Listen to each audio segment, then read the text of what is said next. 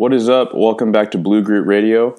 This is your host Eric. I appreciate you for tuning in to this special Q&A episode. So, uh, I get questions every so often uh, about police applications, about the hiring process, about the job in general. So, I asked y'all for some questions and I got some. I'm going to feature a few in this episode.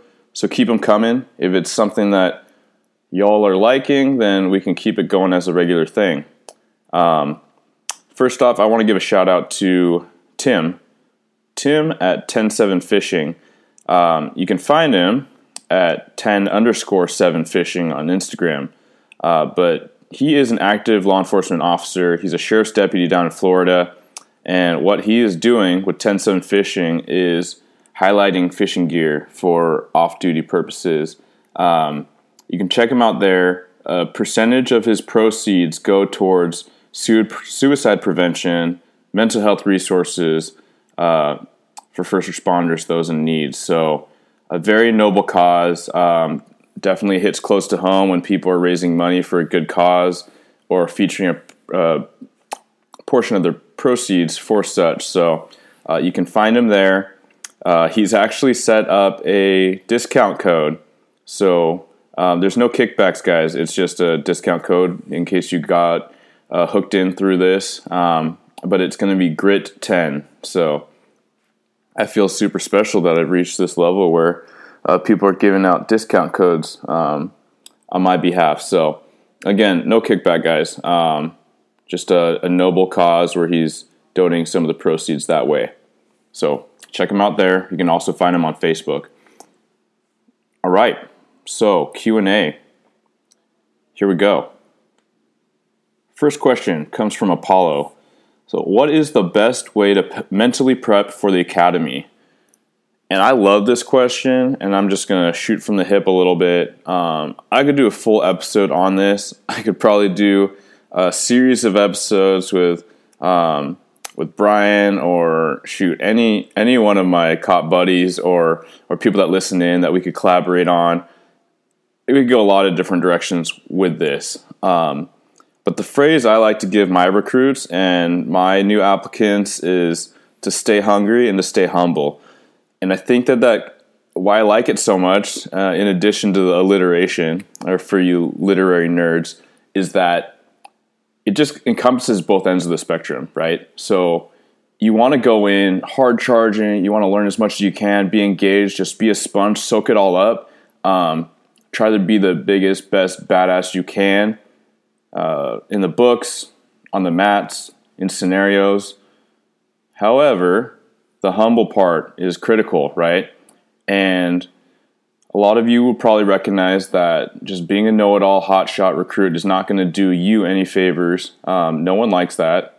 Um, there are some organizations where that person can rise to a certain level. Um, we all know them, right? Like different little subsections or or groups. Um, where the big the big ego know it all alpha quote unquote person. Um, sure okay. For some reason that that still is a, a, very valued trait in some cultures and law enforcement culture.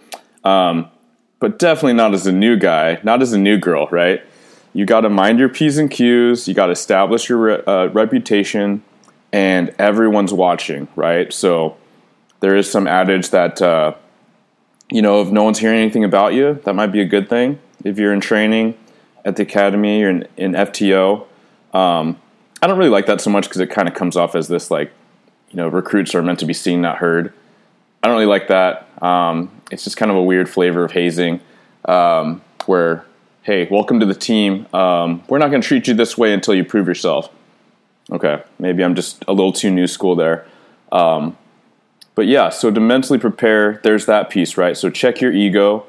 But also, what I'll say for checking your ego also has to do with truly being humble, means that you cannot beat yourself up too much, right? Because I was that way, and I still lend that way sometimes, or I lean that way, where I'm gonna hyper focus on some of my deficiencies or play back a mistake I made and go over and over and over and try to debrief it and figure out what I could do better um, but at a certain point, it's not productive, certainly. Uh, it's a huge waste of time. really, it's not to ignore that, but let's just say you go over the mistake you made, you review it, you know what to do better, you know what you're going to put into action now. All right, move the move the frick on, right? Any additional dwelling, any additional reps going over that is a waste, right? Because you already did it. So either your debrief was ineffective and you don't know what to do, or you know what you need to do and you start doing it. Um, why I say that that's an issue with humility, and this is a more recent revelation because this is something that I struggled with through field training and, and I'll say I combated through and probably continue to combat through my career, is this perfectionist nature actually just comes from a potentially from a direction where um, you just can't not be right. You know, you just can't not have it right the first time or or good enough for yourself. Um, it's a common weird kind of backwards compliment when people say they're perfectionists, but I think what I'm challenging is I think it's a way that you can't get over yourself and you can't be less than perfect or you can't be less than ideal. And so that's something I'm just trying to lean into. So, you know, sometimes um, pretty good is good enough, and sometimes a good solution now is better than the best solution later. And that's a shout out to uh, Bill Blowers for you in the industry that know him. Check him out at Tap Rack Tactical, um, Ultimate Squat SWAT Guru. All right, so enough with that question. I think I went on a little rambling stint. The next question uh, comes from Henry. So he talks about um, knowing that he's squeamish with blood. He's wondering how he can prepare for that. So there are some people that will probably say, hey, just get over it, grind it through. Um, I wanted to make a more informed answer, so I started doing some Google machining. And there's a lot of psych- psychological resources that say, hey, don't subdue it or don't overpower uh, whatever the fear or whatever the, the issue at hand is. I think it's worth being mindful that you don't want to suppress things like that um, but sometimes I think a stoic approach can be helpful, and that's like, you know, the Greeks uh, Stoics, but essentially just it is what it is, right? Let's not overthink it. Let's not make it a bigger thing than it needs to be. Uh, you can know you're squeamish with blood, but what's the I guess what's the range? There's probably some people where it's debilitating, and there's other people that it just bothers you right? And so maybe the point where you accept, hey, this bothers me, it's not my favorite thing to do, but I'm working on it and I'm getting exposure or I'm conceptualizing the thing and it's bothering me less. I think that there's a lot that could be said for just acclimating yourself mentally. And I think that's something that we can do a lot in general, right? In the industry, we talk about training your brain, and you might not know exactly how you're going to act in a certain situation, but visualization is huge and positive mental attitude, self belief is huge. And before you accuse me of being woo, like I was not of that uh, mindset for the majority of my life, but it's look at all of our top performing, uh, I guess, top performing anything, right? Actors, athletes, highly successful entrepreneurs, business elites, they visualize they have this winning mindset. Uh, your top athletes, all of them, top winning teams, are all going to have sports psychologists on staff. You look at the Seahawks and Michael Gervais. Um, it's it's a thing. It's a it's a proven method. We know, or we should know. We say mind over matter. So um, let's recognize that and recognize the power of just positive mental attitude and positive mindset so I will say I do know, um, as far as something more concrete, I do know handfuls of officers that um, don't love being around blood, but they handle it as they need to, and maybe they're not going to gravitate towards certain assignments that are going to expose them to that more. Um, of course, as a first responder, you're going to get exposed to quite a bit in general. Um, but I also know some people that went into medical or medical related fields that it really wasn't their jam. It's just something they got through for a period of their their training or their education, and then their day to day maybe they don't encounter it so much. So just know that it's possible, and you could consider talking to a professional as far as a psychologist, psychiatrist, counselor, something like that if you feel like it's more significant. My next question comes from Sam.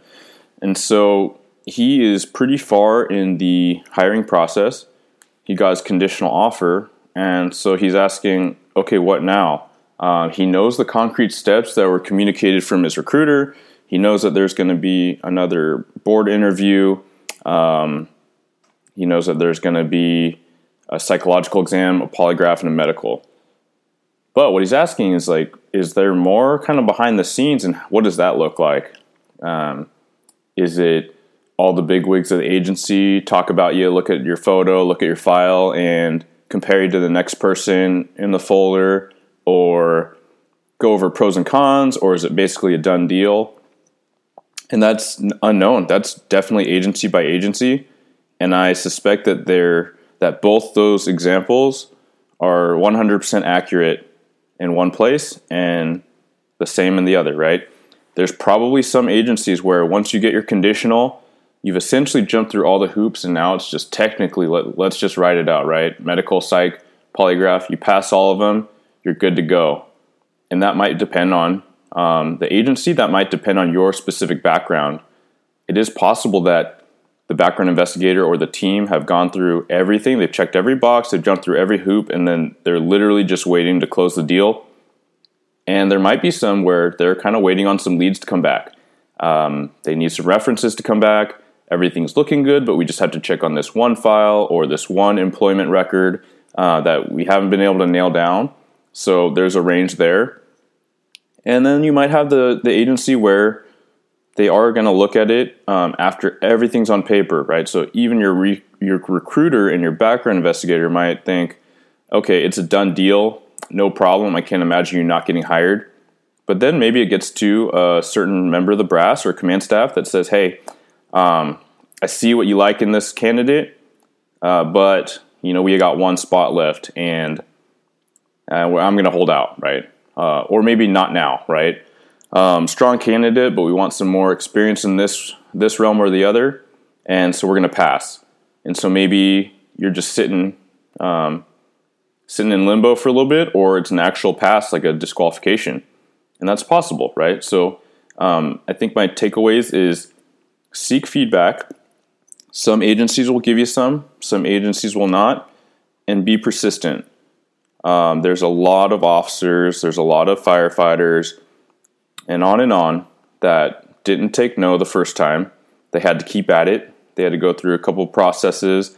They had to get some other relevant experience, you know, whether it was an internship, whether it was customer service job for a couple years, whether it was going back to school, whether it was going into corrections, whatever the thing, there's a lot of people that had to get back at it and approach the testing process in a different way or just get more more notches on their life belt and hit it hard from there.